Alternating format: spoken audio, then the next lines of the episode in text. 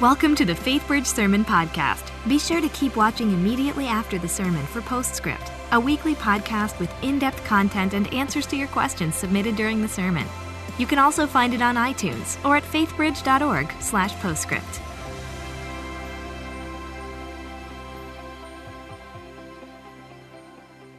Welcome. Glad that you are here, whether you're in Center Court West or Center Court East or at the Woodlands campus or online, worshiping somewhere near or far. We're just glad that you're here today. Welcome. And it's always a treat when one of our favorites, Ben Stewart, brings us God's Word. And he's going to do that today in a great way about God's Word. So you're going to want to take some notes on this one. So get out your pencil uh, and your little note sheet, and let's welcome Ben as he comes to preach to us now. Thanks.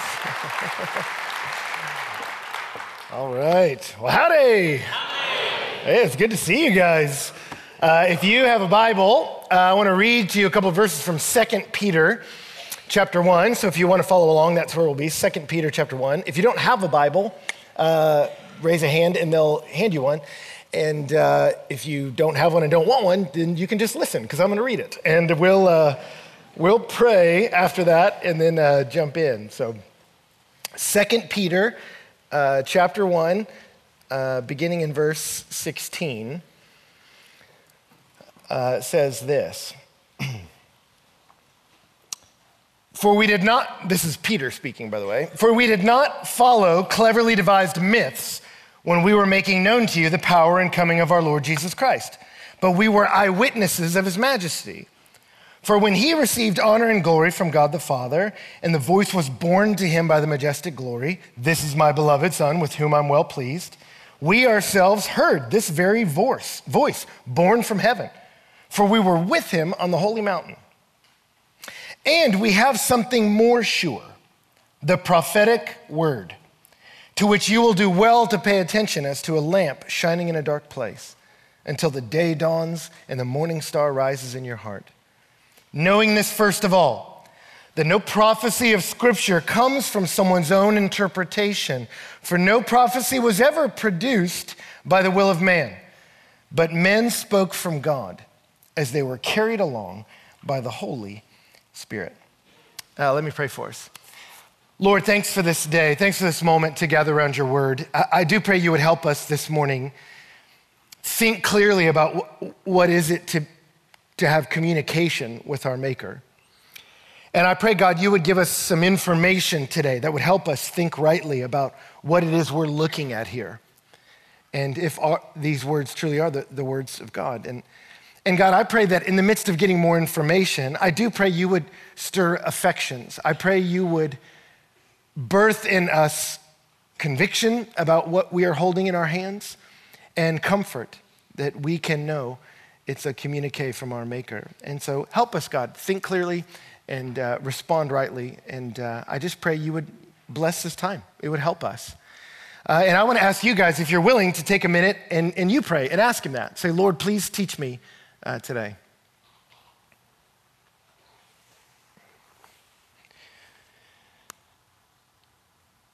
Uh, and then, if you would, please pray for me that the Lord would use me and I'd be helpful to you.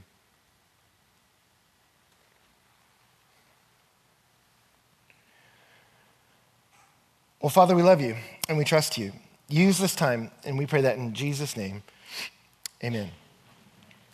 Well, Ken asked me if I would ask and address a question that uh, maybe you've asked or people you love have asked, and it's a question about the Bible. And the question is how can we have any confidence that the book you hold in your lap now contains the same words that they wrote back then? And it's a good question. You say, Ben, Jesus lived in the first century. We're now in the 21st century. That's a lot of centuries. So, how can we have any confidence that what they wrote back then made it through the centuries and is now what we're holding now. I mean, hasn't the Bible been through countless revisions and countless changes? And didn't Constantine adapt it in the fourth century when he was rising to power? And then when King James got a hold of it, oh my gosh, it was a free for all. So, Ben, how can you have any confidence that what we're reading now even remotely resembles the words and deeds of a guy named Jesus thousands of years ago? That's a good question. And some of you have maybe asked that question or struggle with that question, or someone that you love struggles with that question. And it's a good one to ask. How do we know? How can we have any confidence? The words haven't changed and the meaning hasn't changed. And often what's presented in this midst of this struggle is an image of Bible transmission that's kind of like the telephone game. I don't know if you played that game as a kid where, you know, you would line up little kids in a line and how do you play it? The kid on the front of the line comes up with a sentence and whispers it in this kid's ear, and that kid whispers it to the next kid, and on and on it goes. And how does the telephone game end? By the time it gets to the last kid, he stands up and says the sentence, and usually the words and the meaning are a distant memory, right, from what was originally spoken. I remember when I played in elementary school, when I sat at the front of the line, I came up with a sentence about sandwiches. And by the time it got to the end of the sentence, it had become a cuss word, and I got in trouble with the teacher, right? Because the words had changed and their meaning had changed.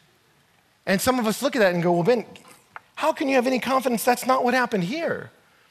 And the reality is that this issue of textual transmission has been pushed into the public square a lot, really, over the last 20 years. Like, I remember when I was in college, I had a friend that was a, a, a new believer in Jesus Christ, and he called me in a panic because around this time every year, Easter, magazines like Time and Newsweek put out articles about Jesus. And this particular year was about the Jesus Seminar. Uh, the Jesus Seminar was a collection of biblical scholars, and you can still read their books. They're in Barnes and Noble. Guys like Dominic Crossan and Robert Funk, Marcus Borg, these men had gotten together and dubbed themselves the Jesus Seminar, and they read through the Gospels line by line and voted on whether or not these different verses were authentic, meaning go back to a historical figure named Jesus. And they would vote by throwing colored beads into a bucket. Red meant, yes, these words really were the words of Jesus. Pink meant those weren't his words, but the general concept was from Jesus. Gray, black means no, it's not connected to the historical person Jesus. And by the time that Jesus' seminar was done, under their opinion, only 18% of the four gospels in the New Testament were considered historically accurate one verse from the Gospel of John. And it wasn't even a relevant one. It was like, and Jesus was like, what? And they were like, yeah, okay, that one was legit. The rest is kind of made up, right? And he read this article and he was like, Ben, there's scholars. Like, what am I supposed to do? And he was panicking. I gave my life to this Jesus, and now these guys are saying that we don't have his actual words and deeds. Or several years ago, the book Da Vinci Code came out. Uh, and I don't know how many of you read it or even care about it or think about it again, but I remember when it came out, uh, people were quoting it to me everywhere because there's a, a scholar in this fictional book by Dan Brown who says at one point, and I'll quote him, the Bible has evolved through countless translations, editions, and revisions. History has never had a definitive version of this book. And I remember sitting around a campfire with my dad's friends and them having all read the Da Vinci Code, that was their introduction to textual criticism, and they were saying, it makes a lot of sense to me. Why would we think these are the words of God? Or even more recently, uh, on The Daily Show Jon Stewart, or The Colbert Report, just several, maybe five, six, seven years ago, a scholar by the name of Bart Ehrman was featured three times in a five year period. And with Bart Ehrman, you're dealing with something far more serious than these last two I mentioned. The Jesus Seminar has been dismissed a bit. Um, you know, they called themselves the premier biblical scholars on Jesus, with scholars such as the producer of Striptease, starring Demi Moore. So you're like, maybe that title's a bit inflated, right? So some people are not as into what the Jesus Seminar was doing because they were voting based on their personal convictions. Dan Brown in the Da Vinci Code no historian takes very seriously. Even liberal scholars who don't believe the Bible's the Word of God or Jesus is the Son of God, they don't believe any of that. Even liberal historians say, yeah, Dan Brown's book is fiction, all of it, uh, including that which uh, claims to be history. Nobody really believes the Da Vinci Code accurately presents how we got our Bible. But with Bart Ehrman, you have a, a bona fide textual critic. Textual critics are people who study the ancient manuscripts that have survived through the centuries and see where the differences in wordings are and try to discern what the original said. And Bart Ehrman is a legitimate uh, textual critic. And he wrote a book, he's written several popular level books over the last few years. His most popular was entitled Misquoting Jesus Who Changed the Bible and Why. And as he was interviewed by uh, Jon Stewart and uh, Colbert, he said, Not only do we not have the originals, that is, the original writings of the New Testament, not only do we not have the originals, we don't have first copies of the originals. And that's true. We don't even have copies of the copies of the originals, or copies of the copies of the copies of originals. Now, there's no way he can know that. And yet he said that statement, and then the very next statement he made in this public venue was So, how can we have any confidence in the reliability of this text, right? And then he went on to say in those interviews, we have more textual variants in existing New Testament manuscripts than we do words. A variant is where two different ancient manuscripts would disagree. He says, We have more variants than words. And as he said that, by the end of this interview, I remember on the Colbert Report, they were laughing that's sort of the uh, uh, idiocy of thinking Jesus was God and that he died for you, you know? Now, what do you say to that? How does that make you feel? Well, I would say the attitude you get from a Bart Ehrman and people like him is one like total despair, would be the word for it. There's no way at this point we can know what a guy named Jesus legitimately thought 20 centuries ago, right?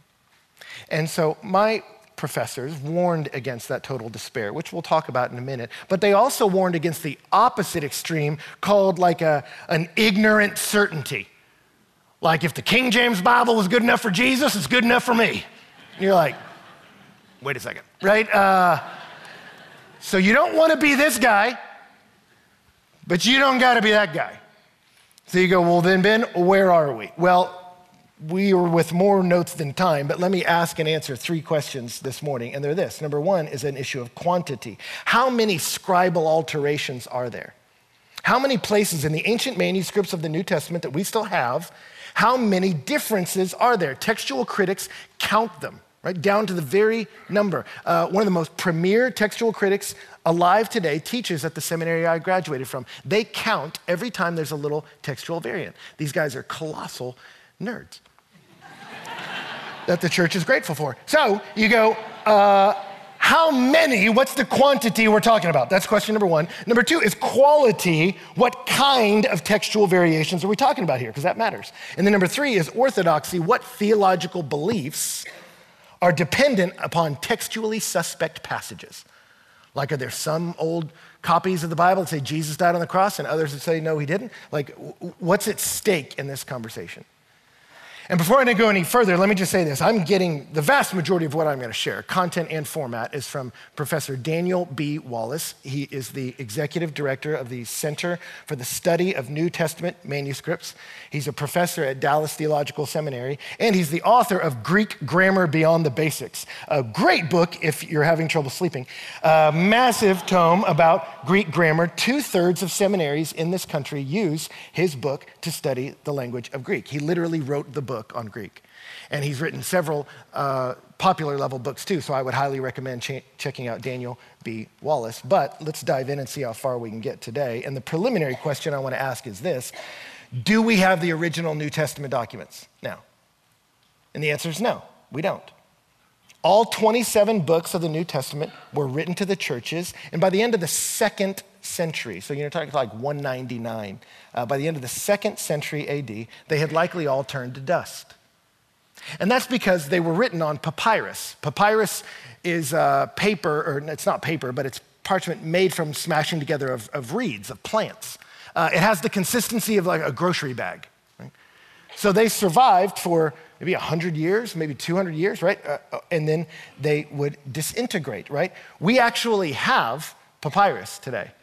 But it really just comes from three places Egypt, Qumran around the Dead Sea, and Herculaneum at the base of uh, Mount Vesuvius, right? Extremely dry climates, papyrus has survived. But in a normal climate, it's pretty brittle stuff. It disappears. So we don't have the original writings, John's handwriting.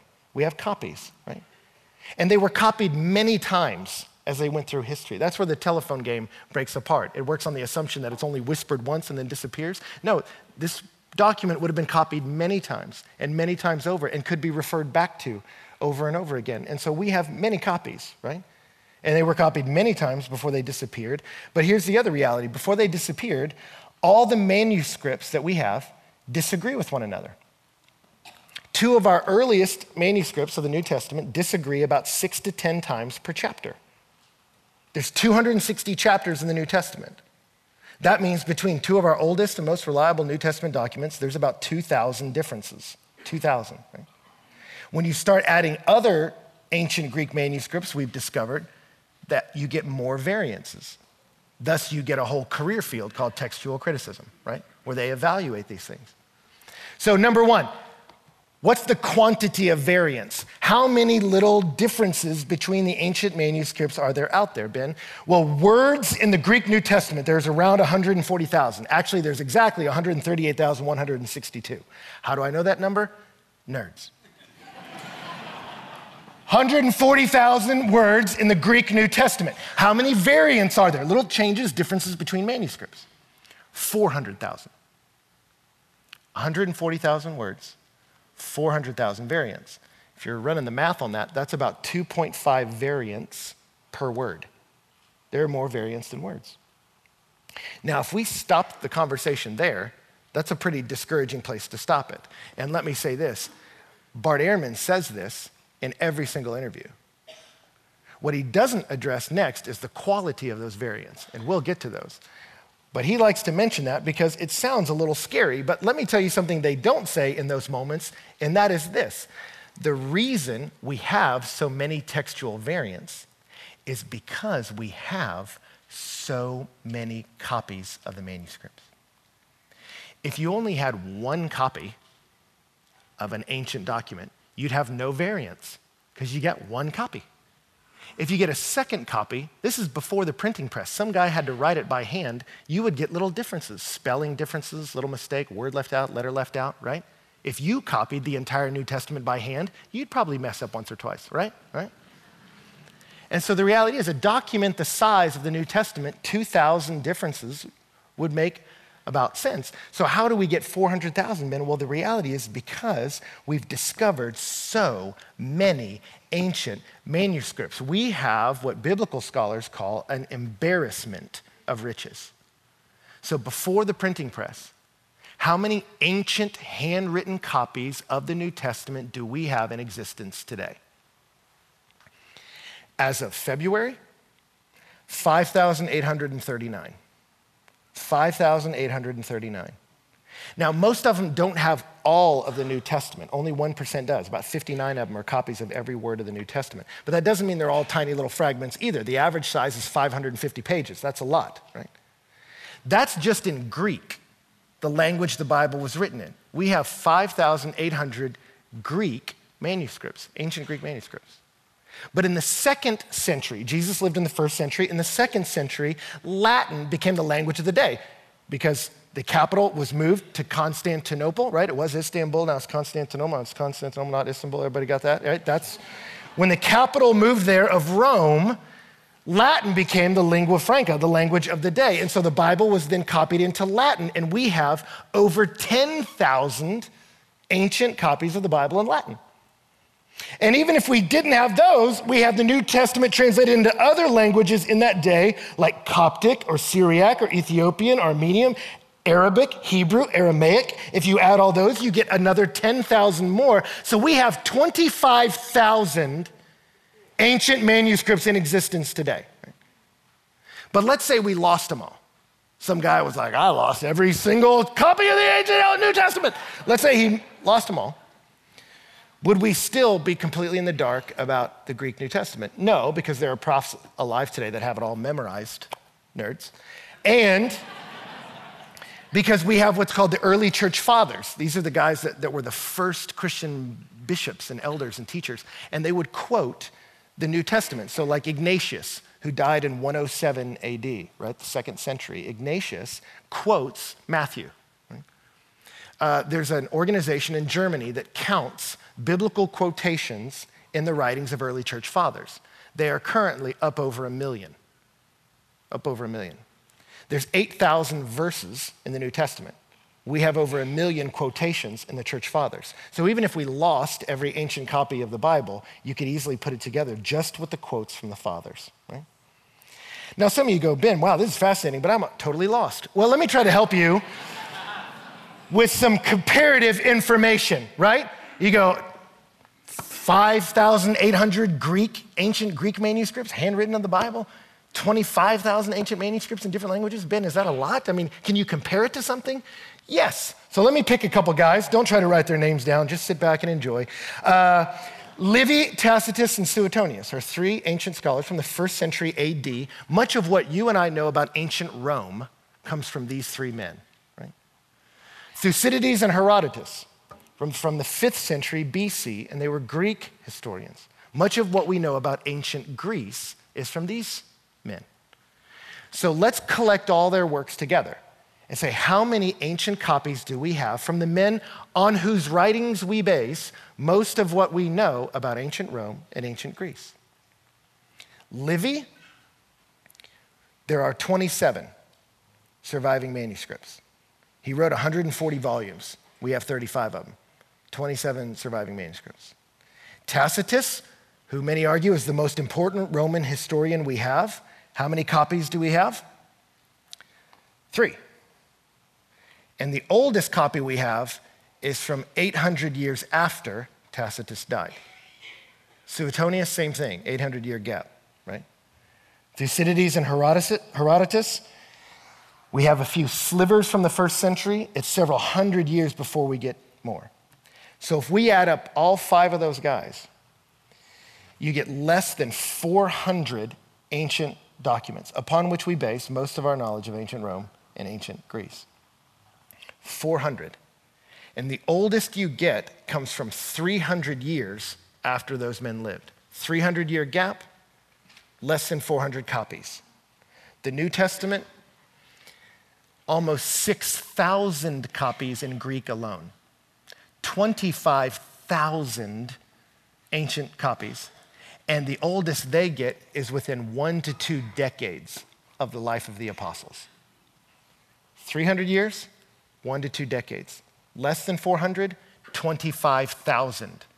So, how many ancient copies do we have, Ben? The technical term is bunches. bunches.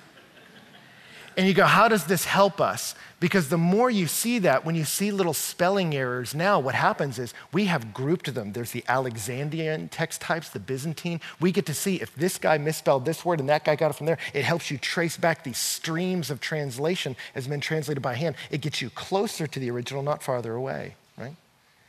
If you took the average uh, classical Greek author, author and said, How many of their works do we have? The average classical Greek author, how many surviving manuscripts do we have? You get about 20. 20. If we were to stack them, how high would that go? About four feet, right?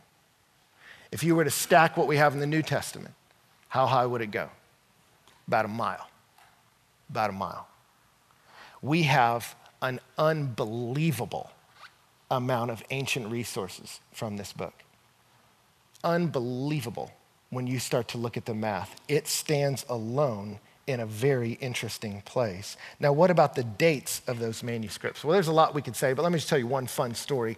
Uh, in 1934, we discovered P52. When you find papyrus, those ancient little pieces, P52, uh, you name them. You name them P something. So P52 is one we found in 1934.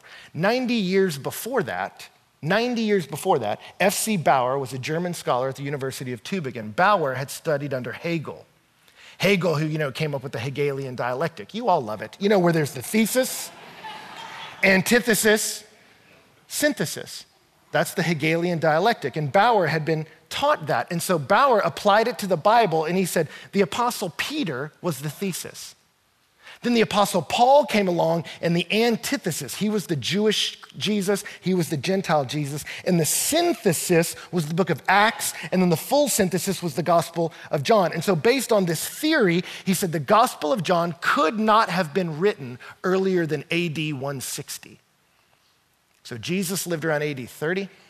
He says the Gospel of John could not have been written until about 130 years later. It's not an eyewitness account, it's an adaptation over time. And that view was predominant in academic circles for 90 years until a grad student was rummaging around among the ancient manuscripts found in the John Rylands Library in Manchester. And he found a little slip of papyrus about the size of a credit card. And as he translated it, he said, This looks like the Gospel of John on both sides. And so he sent it to three of the leading papyrologists at the time to study the paper. How old is this? And they all independently wrote back to him and said, This should not be dated any later than AD 150, possibly as early as AD 100, or Deissmann said even as early as AD 90. So if I've lost you, let's be clear. Baur said the original Gospel of John could not have been written before AD 160. This young man found a copy that the leading papyrologists of the day said this copy should be dated at AD 100. So, did the original come in 160? We just found a copy from 100. Now, I'm no copyologist, but what my brain tells me is shouldn't a copy come after the original? And so, what happened? 90 years of German scholarship just went up in flames, right? Why? Because this copy was from around AD 90. And you say, what was happening back then? I don't know. Guys like John were running around. we're getting real close. The King James Version of your Bible was translated into English in 1611. It was based upon seven Greek manuscripts, the earliest of which was from the 12th century. Seven Greek manuscripts were the foundation of the King James Bible that was translated in 1611, uh, and the oldest was from the 12th century. Your modern English translation that you're holding now is built upon over 1,000 times more ancient Greek manuscripts. And the oldest one is from the second century. So, King James, you had seven from the 12th century. Now you have 25,000 dating as far back as the second century. So, you tell me, are we telephoning game further away from the original, or are we getting closer to it? We're right there. We're right there. So you go, okay, Ben, what about the quality of variants? Because some of you are still shaken up by the fact that you said there are variants in these ancient texts. You go, well, Ben, what quality of variants are we talking about here? There's four kinds, four groups of variants in these ancient manuscripts. The first group is called spelling differences. Because with each variant, as they're copied by hand, you get two manuscripts, they're going to be a little bit different. And what happens is there's words like the name John. In Greek, the name John can be spelled with one N or two N's. It's a preference thing, like how English people spell color with the word U in it, for, or letter U, right? It's a preference. It's weird, but it's a preference and it's fine, right? New Testament manuscripts have those. Not spelling errors, even I'm talking about, just differences like a second nu at the end of John. How many of our 400,000 variants are spelling differences? 70%. 70%. They don't touch meaning. Let me say something. Bart Ehrman never says that in an interview. And he knows that, but he doesn't say it. Why? Because it doesn't sell books. He says, We got more variants than we do words. He doesn't say, The vast majority are spelling differences that have no influence on meaning. Why? Because then you wouldn't run out and buy misquoting Jesus. And I don't respect that because he knows better than that. Spelling differences, 70%. Group number two are alterations that can't even be translated into English. Why? Because Greek is a highly inflected language. You go, what does that mean? Well, here's what it means. In Greek, word order is not that particular. So you can say something like, Jesus loves Paul in English. That's typically how we do it subject, verb, complement. Jesus loves Paul, right? You could say that same sentence in Greek, but you can move the words around because you don't determine the subject by where it is in the sentence, you determine it by the little endings they put on the word. So you can say Jesus loves Paul in Greek any multitude of ways. And you can also add in the definite article in different places in Greek, and you can translate it or not. It's a preference issue. My Greek professor did his entire doctoral dissertation on the definite article, the word the. Right?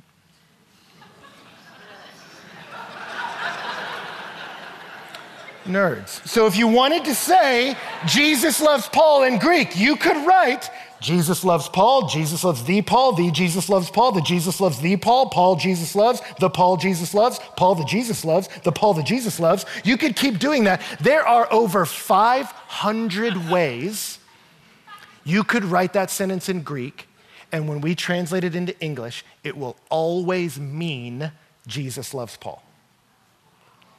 That's how inflected Greek is. It's an extremely precise, nuanced little language that that simple sentence could be written that many ways. When you understand that about Greek, 400,000 variants starts to sound pretty remarkably small.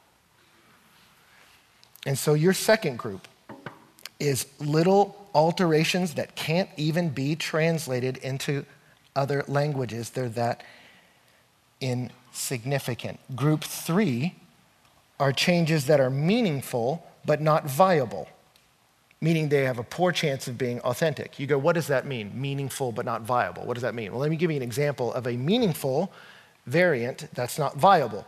1 Thessalonians 2 7. 1 Thessalonians 2 7, Paul says, We were gentle among you, if you're reading the NIV, but the TNIV says we were like little children among you. And that's a legitimate text critical problem. That is actually one text critics debate because the word gentle or little children, what did Paul say? We were gentle among you or we were like little children among you? What is it? The difficulty is in Greek, there's only a difference of one letter between those two words, apioi and napioi, right? What's tricky is the word before it is aganathane, right? So is it aganathan apioi or aganathan napioi? Did you catch it? It's tricky. That's a real problem, right? There's a 14th century document that says aganathan hippioi. We were like horses among you.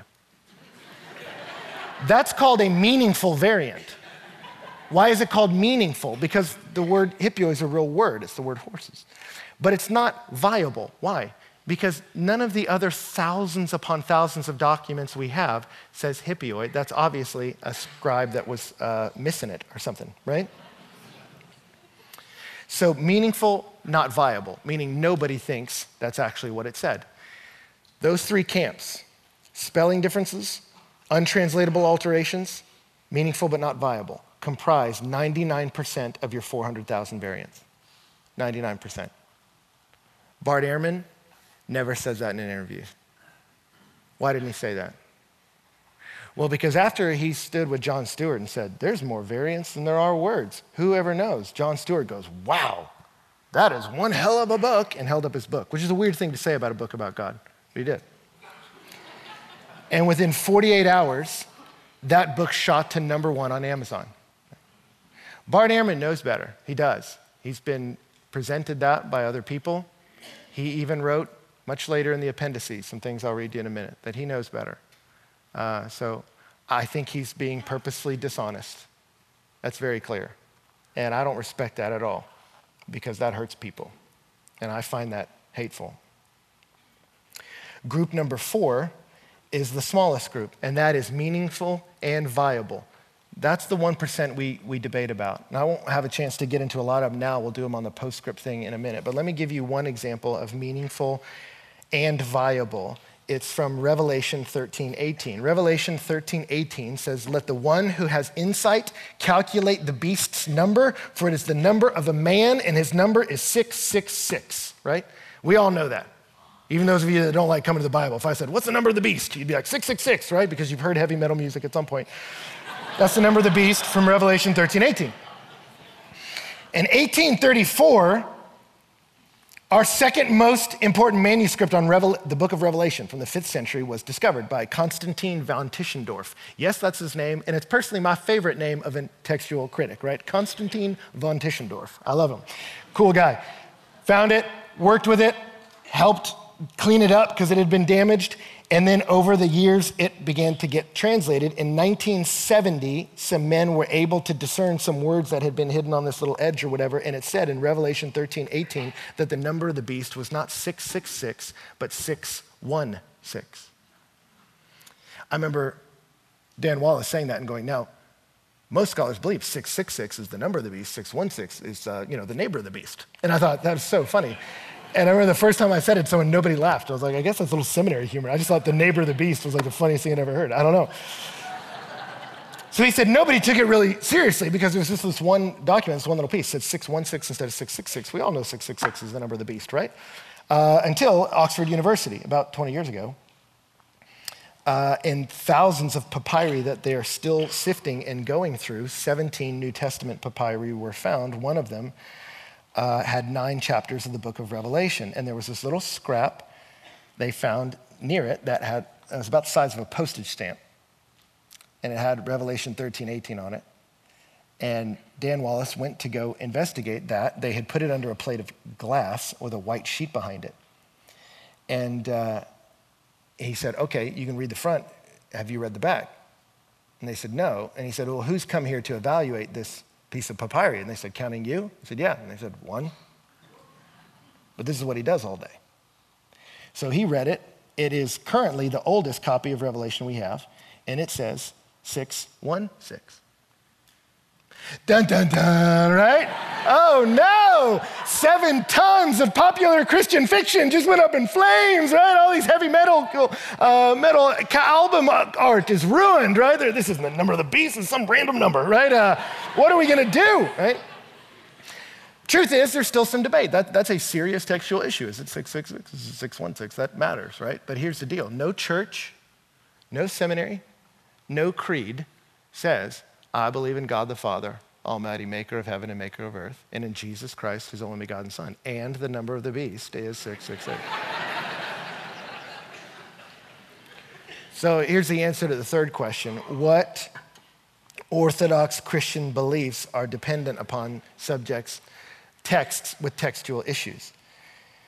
In Dan Brown's book, his character said, until that moment in history, meaning the Council of Nicaea in 325, Jesus was viewed by his followers as a mortal prophet, a great and powerful man, but a man nonetheless.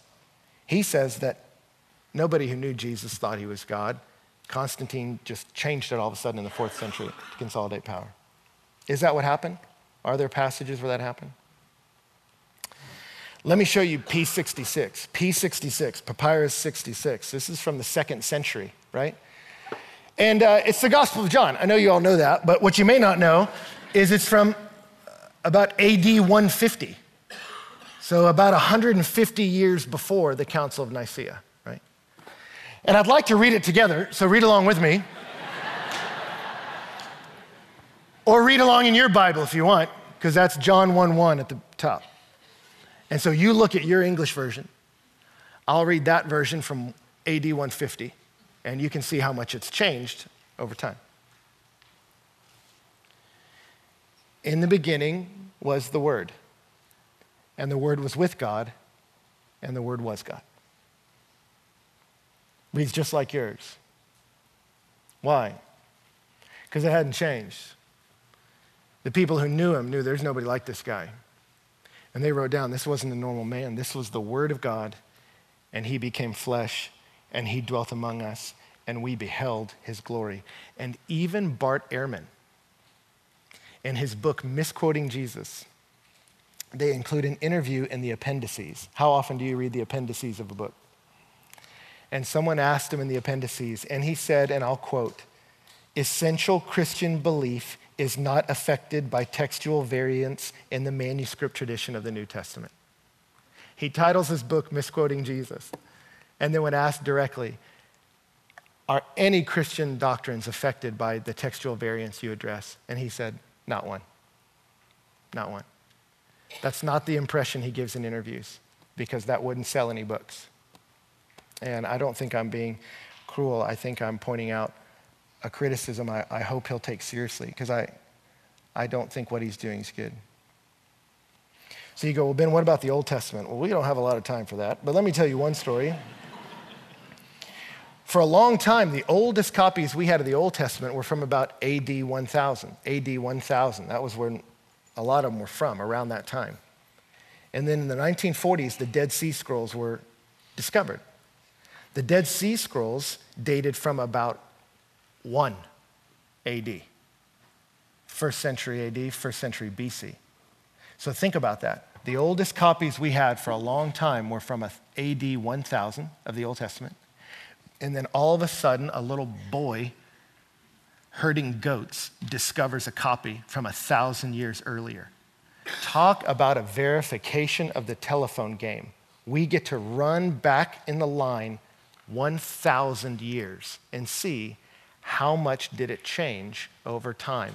Let me read to you from R. Laird Harris, the scholar who was comparing Isaiah 38 through 66. He says the text is extremely close to the Masoretic text. A comparison of Isaiah 53 shows that only 17 letters differ. 10 of them are merely differences of spelling, like our honor or honor with a U, and produce no change in the meaning at all. Four more are very minor differences, such as the presence of a conjunction, which is often a matter of style. The other three are the Hebrew word for light, which is added after they shall see in verse 11. Out of 166 words in this chapter, only that one word is in question, and it doesn't change the sense of the passage at all. This is typical of the entire manuscript. Why does that matter? Because my hope is that you'll see that over the centuries, God wanted to preserve the words of Isaiah, who centuries before Jesus wrote, he will be despised and rejected by men, a man of sorrows, acquainted with grief, and as one whom men hide their faces. Surely he has borne our grief and carried our sorrows. We esteemed him stricken, smitten by God, and afflicted.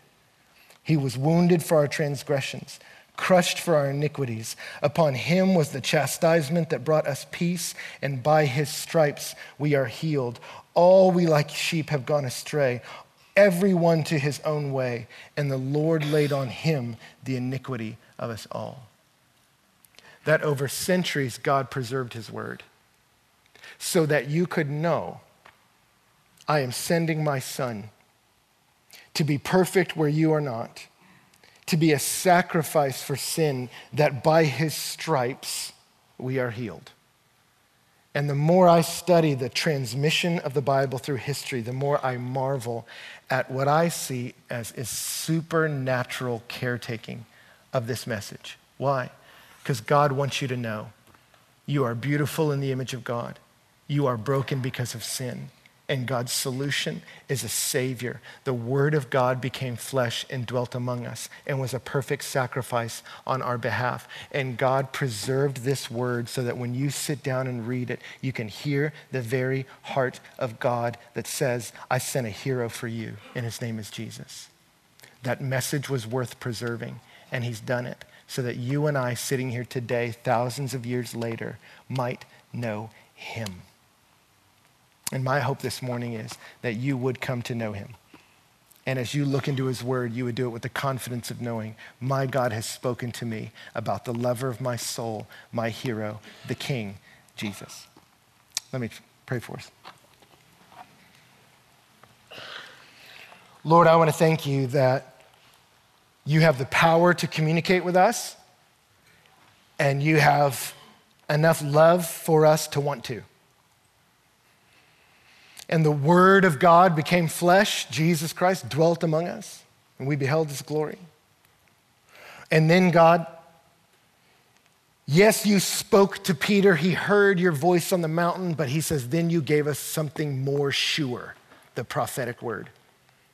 That we have the scripture, cared for through the centuries meticulously copied by those willing to lay their lives down to transmit to us the message that we can know God through his son, Jesus Christ. Thank you, God, that you love us enough to preserve that message that we might know that no one here is beyond saving. No one here is beyond the love of God, that you came to bear our burden, to take away the penalty for our sin to extend to us grace and forgiveness to all who would call out to the name of Jesus. And I pray even today, Lord, there'd be people who stretch out their hand to Him and say, I trust you, I'm going with you. And Lord, I pray as we sit down and read our Bibles, may we marvel that we are reading the very mind and heart of our Maker. And may we be affected by it.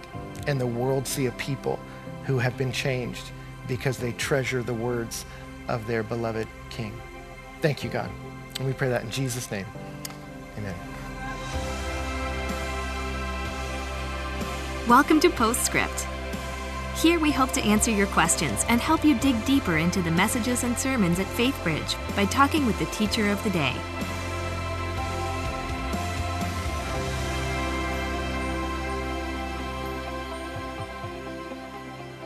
Hey, my name is Hannah Connor, and thank you for watching Postscript. I'm here with Ben Stewart. He's just preached a message on Has the Bible Been Corrupted?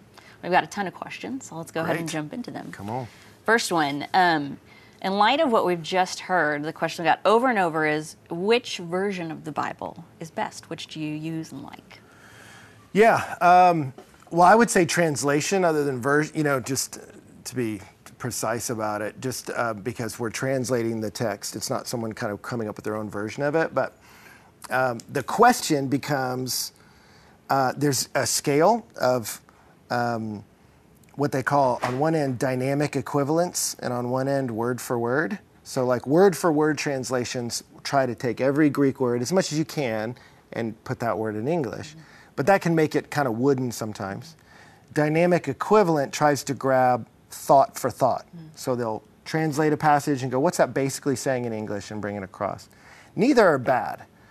Um, so on that spectrum, like the message would be way over on dynamic equivalence. They don't even call it a translation, he calls it a paraphrase, right? Um, I like reading, like the message is great or the voice. Those are cool just kind of for reading. Um, when I'm doing real studying, my preference would be the ESV, English Standard Version, or the New American Standard, NAS, or the NET version, although the NET's pretty wooden. So ESV, NAS. But then I also like the, the NIV stands probably right in the middle, so the mm-hmm. NIV is really good as well.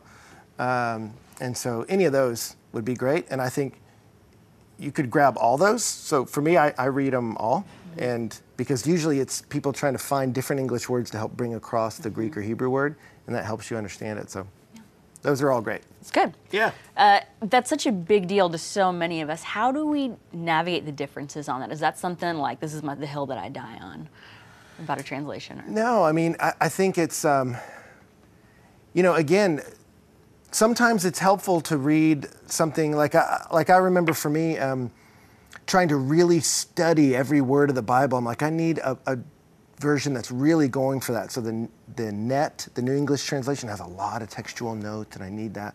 But sometimes when you want to just sit and read poetry, the, the NIV will grab the poetry of Psalms better, you know, So it's about purpose. yeah, exactly. That's a great way to say that, Hannah. Thank you. Yeah. So, so I, I don't know that you have to say, well, there's just it's this one and the rest are garbage. You go, no, no, no. There's a lot of them that different scholars got in the room and did them. So NIV, NAS, ESV, I think those are great. New King James is good too.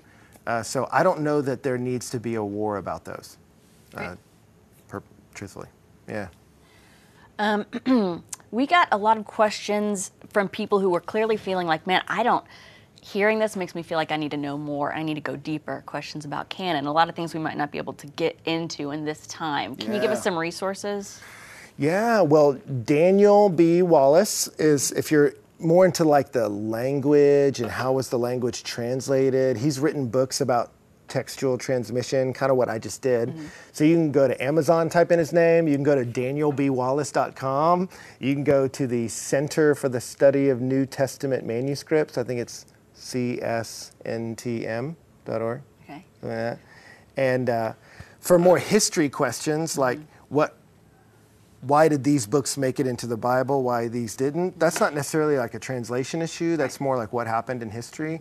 So like uh, uh, Justo Gonzalez's book, The Story of Christianity, would help you with that, or um, even a systematic theology book could help you with that too, like Wayne Grudem's book. Uh, he'll have a section on bibliology, the study of the Bible. So I would try Wayne Grudem's Systematic or Justo Gonzalez's Story of Christianity. And just dive in, man. Those will be great. Yeah. So you just chew that up and spit it out. Come, Come back on, to you for go more. Go for it. Yeah, yeah. Tell us about some of the more meaningful and viable difference between these an- ancient texts. You alluded to that in your sermon a bit. Yeah, yeah. Well, totally. It's it's um, there's a handful, like I said, one percent, and the two biggest. I mean, biggest in terms of like size, number of words, would be what's often called the longer ending of Mark, mm-hmm. and then that passage in John seven about the woman caught in adultery, and so a lot of English translations, like if you looked now in your Bible, it would say the earliest and most reliable transcripts do not include blah, blah, blah, you know? Mm-hmm. And so scholars for honestly over, well over a century, from conservative to liberal scholars have looked at those and looked at, there's a 1 John 5, we don't even put in English Bibles because those three people look and say these were not a part of the original Gospels. They weren't. The, the longer ending of Mark is, you can tell when you read it, kind of a pulling of other Gospels. And so none of our earliest, most reliable manuscripts have that one. I think that really was people trying to, because if you think about when the early books of the Bible were passed around, you weren't necessarily given them all. And so if you were just handed Mark, Mark ends with a big cliffhanger. Mm-hmm. And so you would have them in ancient documents, even like spaced out towards the bottom, someone would write a brief ending. The women did go tell everybody, and it worked out great. But they weren't necessarily saying, oh, I'm going to sneak in this inspired portion. And so that's where I think biblical scholars are saying, no, that part's not, Mark didn't write that. Mm-hmm. The woman caught in adultery, that one has a lot longer history. Like that document, that story is very old. Mm-hmm. But historically, it was not stuck where it is in John. And so that really occupies its own space of people wanting to hold on to that story or that moment, but go, but it, it's not in the four. And so even some old um, copyists of the Bible would put it like in the margin of going like, we don't want to, we want you to know this story, but we don't know where to put, like it doesn't go here. So let's write it over here. And then people are like, ah, it's so great, let's stick it in. But scholars from the from from very early on have said this was not originally where you see it in John. So my personal view, those should be pulled out because I think it confuses people. So I don't teach the longer ending of Mark because I don't, I'm with the vast majority of New Testament scholars, Mark didn't write it. Uh, there's other little bitty ones, but they're really small. But it's interesting. Like uh, Bart Ehrman in his book will. Uh, he co-wrote with his mentor. I pulled it out. If you really have trouble sleeping at night, you can read the text of the New Testament by Metzger and Ehrman. Um, it is painstaking detail. Metzger, Ehrman's um, mentor, um, you can read his testimony in Case for Christ by Lee Strobel. It was interesting when Bart Ehrman's book came out. A writer in the Washington Post said this guy peered so deeply into the ancient uh, copies of the New Testament until he saw that they were false. So the assumption there is if you really study this seriously, you'll realize it's not true. Mm-hmm. But that was like some journalist saying that in Washington. Metzger was interviewed by Strobel, and he said, You've been peering into the depths of this. Has this weakened your faith? And he says, No, it's strengthened it. He said, It's remarkable what you run into when you start really running into this. So Ehrman's doubts, I don't think are really at the root of them, and I'm not his counselor, but rooted in textual issues. Hmm. They're rooted in, I think, some deeper um, difficulties in his life. But in his book, he'll mention some of these as real bombshells, hmm. but they're really not. Hmm. So, like in Mark 1, there's debate on does it say Jesus became angry? Is the word angry in there?